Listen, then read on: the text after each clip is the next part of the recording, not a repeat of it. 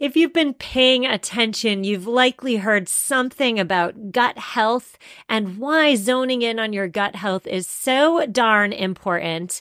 You need EQ's Daily Women's Microbiome Defense. It's a three in one capsule that supports your digestive health and promotes gut barrier protection.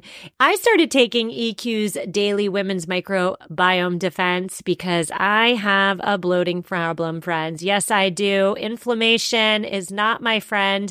Since taking one capsule a day on an empty stomach with water, I have noticed more energy, improved skin, and here's the big one reduced bloating. Head to myeq.com and use code sustainable for 15% off Equilibria's microbiome defense and so much more.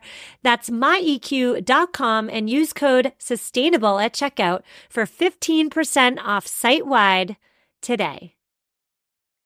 Well, hello there and welcome back. My name is Stephanie Seferian, and you are listening to episode 183 of the Sustainable Minimalist Podcast.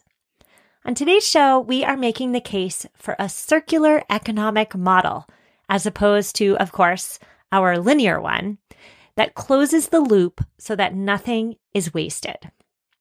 It's estimated that the transition to circularity around the globe can be achieved by 2030, and it would lead to $4.5 trillion worth of economic growth. If this happens, it could mean the biggest transformation of production and consumption since the first industrial revolution 250 years ago. My guest today is entrepreneur, sustainability expert, and author Ron Gonen. Ron argues that circularity is not just crucial for the planet. Circularity also holds immense business opportunity. And so Ron is here to discuss the major takeaways from his new book, called The Waste Free World How the Circular Economy Will Take Less, Make More, and Save the Planet. Now, really quick, before we jump into the interview, a quick note for safety's sake that Ron is recording in New York City and there will be sirens on his audio track today. There will be some sirens, there will be some I don't know, some forklifts. So if you are driving or if you're out for a walk with your headphones on, know that it may very well be this podcast track. Ron, I'm so excited to have you on today. How are you? I'm doing well, thank you. How are you doing? I'm so well. The sun is shining here in Massachusetts, so it's a great day. Before we get into your new book, The Waste Free World, introduce yourself to my listeners. I know you have a quite extensive professional history. Maybe give us your 30 second introduction to Ron Gonen. Sure my uh, entire career has been focused on the uh, intersection between maximizing financial returns and social impact. And I've had the opportunity to do that in uh, management consulting, uh, as an entrepreneur, as a government official, and now someone who uh, runs an investment firm. Uh, more specifically, prior to starting Closed Loop Partners, the investment firm I currently uh, run in 2014. I was the deputy commissioner for sanitation, recycling, and sustainability in the Bloomberg administration. I was a role created uh, for me by the, the, mayor to be able to come in and reimagine and rebuild New York City's sanitation department uh, with a focus on uh, recycling and circular economy. And uh, prior to that, I served as an adjunct professor at uh, Columbia Business School. I've founded two companies, one in the recycling industry, one in the in the solar space, and um, very early on out of college worked at uh, worked in management consulting. So that's a little bit of my uh, professional background. On a personal note, I live on the Upper West Side of New York City uh, with uh, my wife and, and two kids. Well, I'm so glad you mentioned your role in Mayor Bloomberg's administration. I'm definitely going to ask you about your experience. Maybe a better word would be fight to get styrofoam banned in the city. We'll talk about that later. But before we talk about circularity and how on earth a circular economy could potentially be feasible, you do mention in the book that consumers, you and I, and everybody who buys stuff, we're not benefiting from a single use society because we're paying for the disposal of these single use products. Can you break that down for me a little bit more? Sure.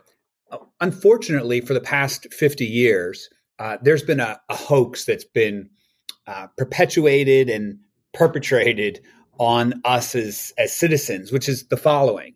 You can buy a product, and if it's either not recyclable or you don't want to recycle it, no problem, just put it in the garbage and it disappears. And there's no financial consequence to you or your home. Uh, and then you can just go to the store and, and keep buying more stuff.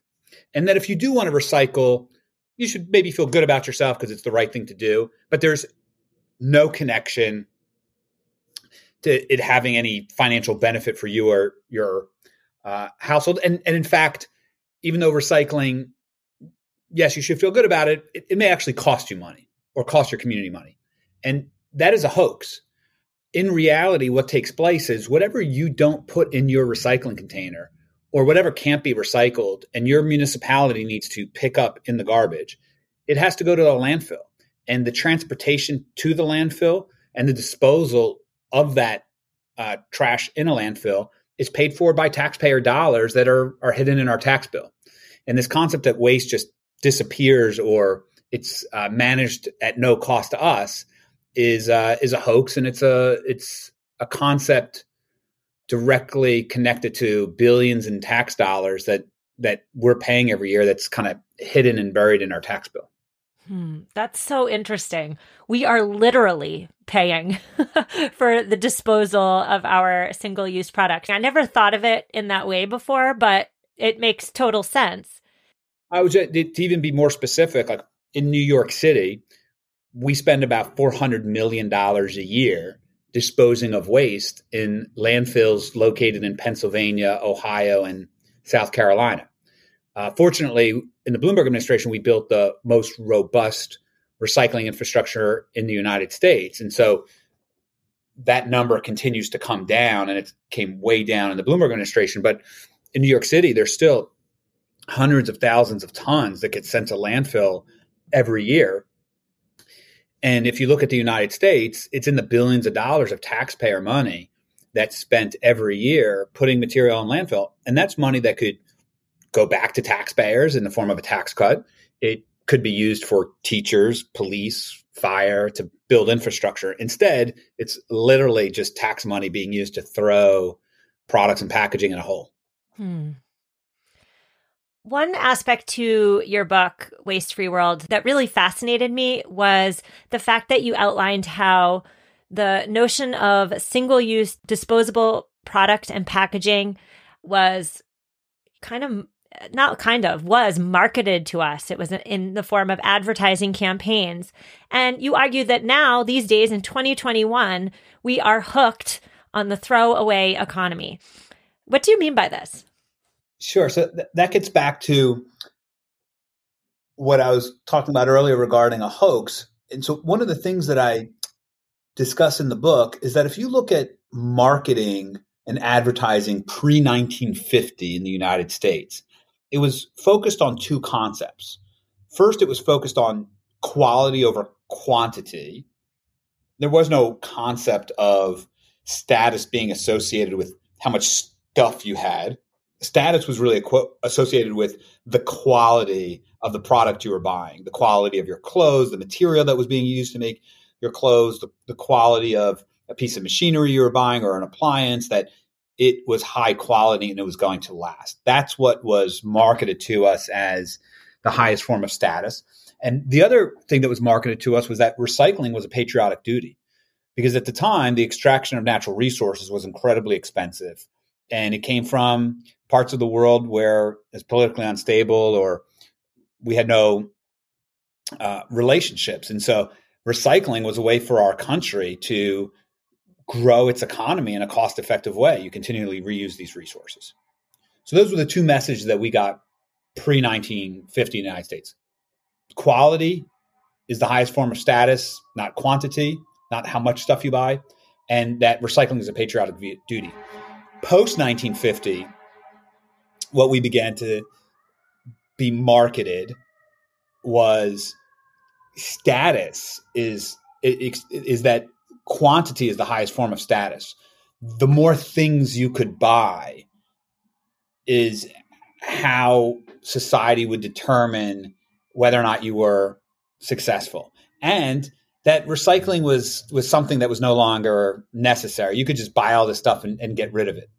And this marketing wasn't derived because that's the best way for our economy to function or is the best thing for the environment or the best thing for the community or actually the best thing for our families emotionally or psychologically that marketing came from a, nefarious uh, way for certain industries to convince us to to buy more of their products without their having to be responsible for what happens to it at the end of its life. Hmm.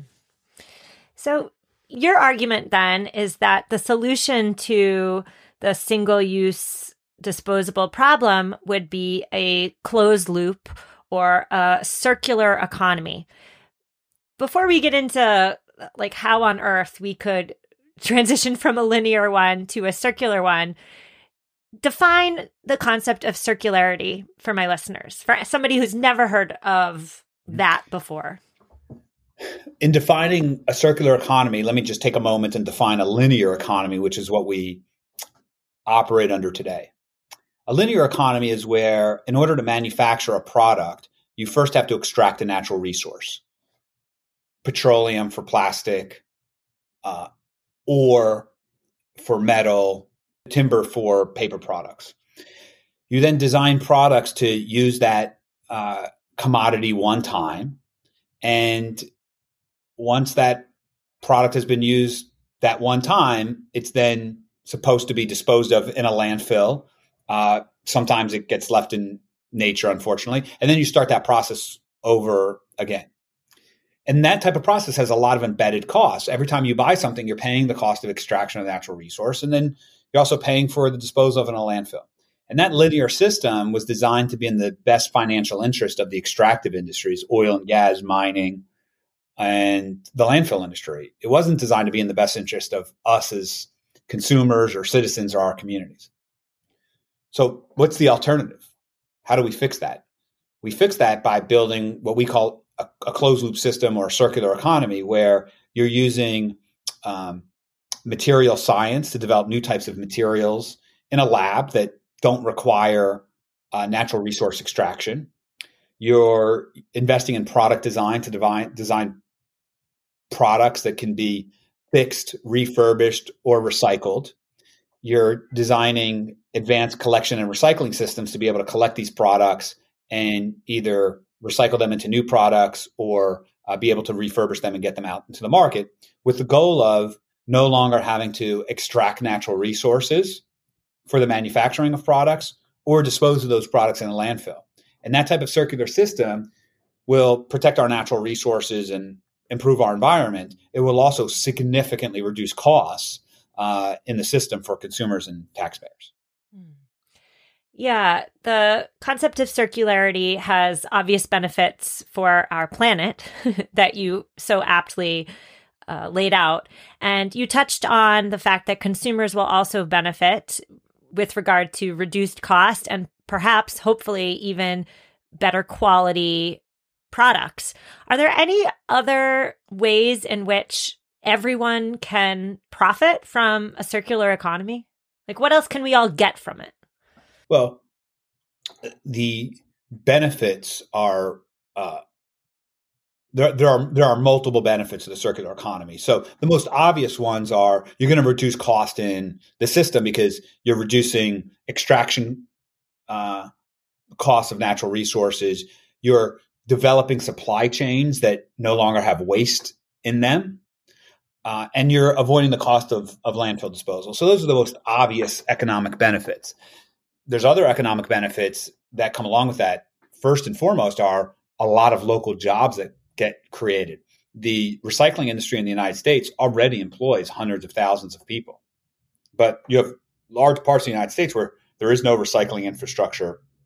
There is no manufacturing infrastructure that can take recycled uh, commodities and turn them into new products. And so, if we stop relying on the extraction of natural resources in politically unstable parts of the world that then need to be shipped to another part of the world to be manufactured into a product that then shipped to the United States, and instead focus on how do we use advanced material science and product design and recycling systems to develop materials in the United States, manufacture them in the United States, collect them after they're used in the United States, and turn them back into uh, products in the United States. We're actually going to create uh, a very, very robust uh, local and resilient economy.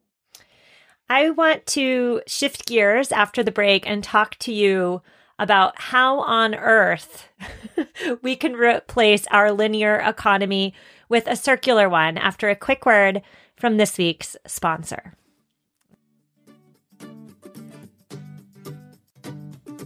The Sustainable Minimalist podcast is supported by Reel Paper. The average American family uses three rolls of toilet paper per week, but there are big problems with conventional paper. Before it was toilet paper, it was a tree. And standing trees are cut down for our wiping needs every single day. Enter Reel Paper, which offers a 100% bamboo solution. I appreciate that Reel Paper is strong yet soft.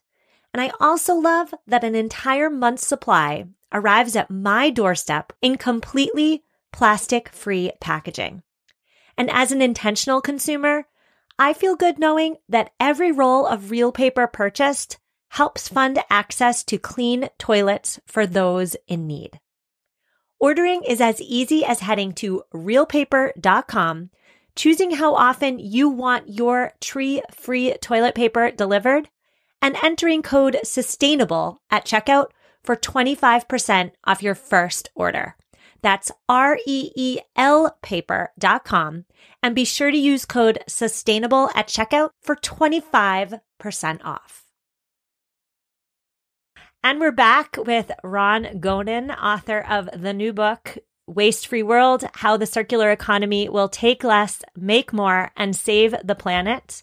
Ron, I really want to talk to you about the probability of circularity taking over. And the single most impactful part of your book for me was when you discussed your years long fight, years, multiple years of fighting when you were New York City's deputy commissioner for sanitation and you were fighting with the DART Container Corporation as you and Mayor Bloomberg and the administration sought to ban the sale of styrofoam in the city. You encountered, and I don't even think I have them all listed here, but you encountered disinformation campaigns, the creation of lobbying alliances.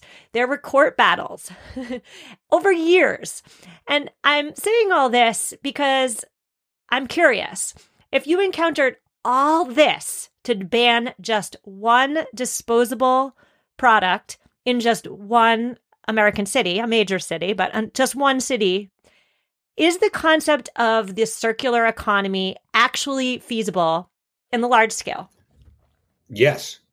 Uh, at the end of the day, although we had to deal with uh, a number of disinformation campaigns, and so it was it was a challenging experience. But but the net result is that we banned styrofoam in New York City, and so we were able to be successful in that. And I think every time you in a progressive movement win a uh, major battle like that, especially in a place as large as New York City, it, it makes the future battles easier and uh, and you know I, I, was glad to have the opportunity in my life to to be part of that uh, movement in, in New York City to to ban styrofoam. Uh, and so I, I'm very optimistic about the development of a circular economy for, for one important reason. Major companies are starting to recognize that a circular economy will reduce costs and increase margins for them uh, I think sometimes movements end up reaching a tipping point for different reasons than what you thought would uh, cause the tipping point, and that's okay. That that's okay. Whatever it takes to uh, trigger that tipping point is is um, is less relevant than the tipping point actually being achieved. So I'm very optimistic about the growth of uh, circular economy. And, and we at Closed Loop Partners are investing in and have invested in some really breakthrough technologies and super innovative companies that are doing great and and scaling and, and I cover a number of of those companies in in the book. Hmm. You do a great job of covering a lot of very innovative companies doing circularity right in your book. And as the host of this podcast, I have been fortunate to interview some really forward thinking CEOs and founders of companies who buy into the notion of circularity. But I can imagine that those in power in the fossil fuels industry, the oil and gas industry, they are not a fan of circularity and they have immense financial power to fight back. Do you have any thoughts on this essentially David and Goliath battle of the little guys against these big major players who have been so powerful for so long? I think the cause of the the tipping point that I mentioned a few minutes ago in terms of major consumer goods companies recognizing that a circular economy will actually reduce costs and increase margins for them, along with helping them achieve their environmental goals, pushing off regulation, meeting the interests of certain consumers. But at the core, I think they're actually recognizing that a circular economy will will reduce uh, costs. I, there's this interesting phenomenon I think that takes place in our economy where a lot of uh, consumers think that Coke and PepsiCo and P&G and Unilever and Nestle are packaging companies or in the plastics business. They're not. They, they don't own any packaging companies. They don't own any plastic companies.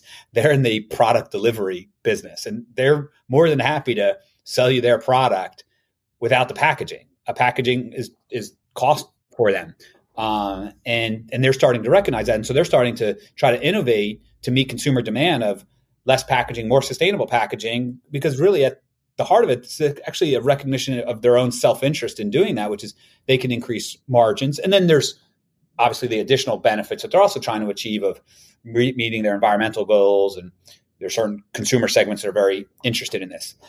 That that movement among major consumer goods companies is is influencing this tipping point because now you don't have the major chemical companies versus just the Greenpeace or the NRDCs of, of the world or local environmental advocates. Now it's those chemical companies versus some very large consumer goods companies that are as influential or even more influential who are trying to change their business models. And, and that's one of the reasons why they're really the leaders of the uh, of the tipping point. Now, the other interesting phenomenon that's taking place uh, in in the chemicals space as it relates to plastic is you're seeing a major split where there's some chemical companies that are saying there's a new world order. We need to listen to what the Unilevers and the P&Gs and the Cokes and the Pepsis and the Nestle's are asking for. They're asking for base materials that do not involve the extraction of natural resources. We either need to innovate and figure out ways to provide our customer with that, or we're going to lose our customer. And then you have other companies in the in the chemical space that are fighting tooth and nail to maintain this legacy and antiquated uh, business model. And so there's a lot of change upon us, and it makes for a very exciting time, and a time in which I think uh, we'll look back on as really the the beginning of the tipping point. You're right. This is an exciting time. It's a new time. And I know my listeners would love to help support this transition, but they likely don't know where to start or how to help. Do you have any ideas for the average listener listening right now who wants to support circularity?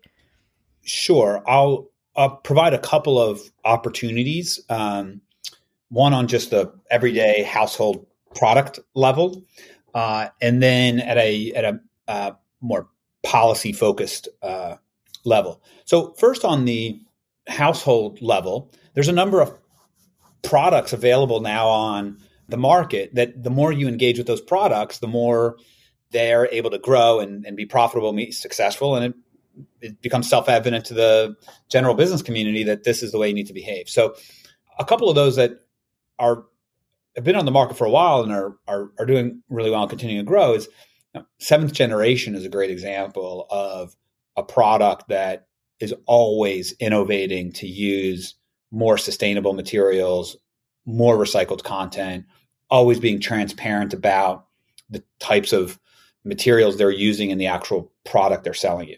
So, really taking the time to find the products that are leaders and using your dollars to support those uh, companies. On a more policy related level, is I would be asking your local officials, and this starts at city council, it starts at you know, the mayor level, it goes to the governor, goes to your congressperson, goes to your senator, of asking how much are we spending on landfills every year? And what are we doing to fix that? And that will get the attention of your local political leaders to start looking into this issue of how much money are we spending on landfills and who's it going to and how can we avoid that that cost? We can avoid that cost by investing in, in recycling infrastructure. And we can begin to include the economic value of recycling and circular economy in the policy and political discussions around uh, a more sustainable lifestyle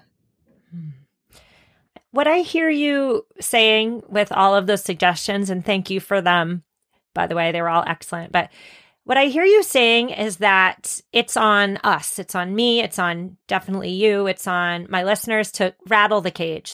Instead of continuing to do what we've always done, buying the products we've always bought, sitting back at the city council meeting and not raising our hands, it's on us to rattle the cage and uh, shout from the rooftops, perhaps that that we're interested in a different and better way. Is that essentially what you're saying?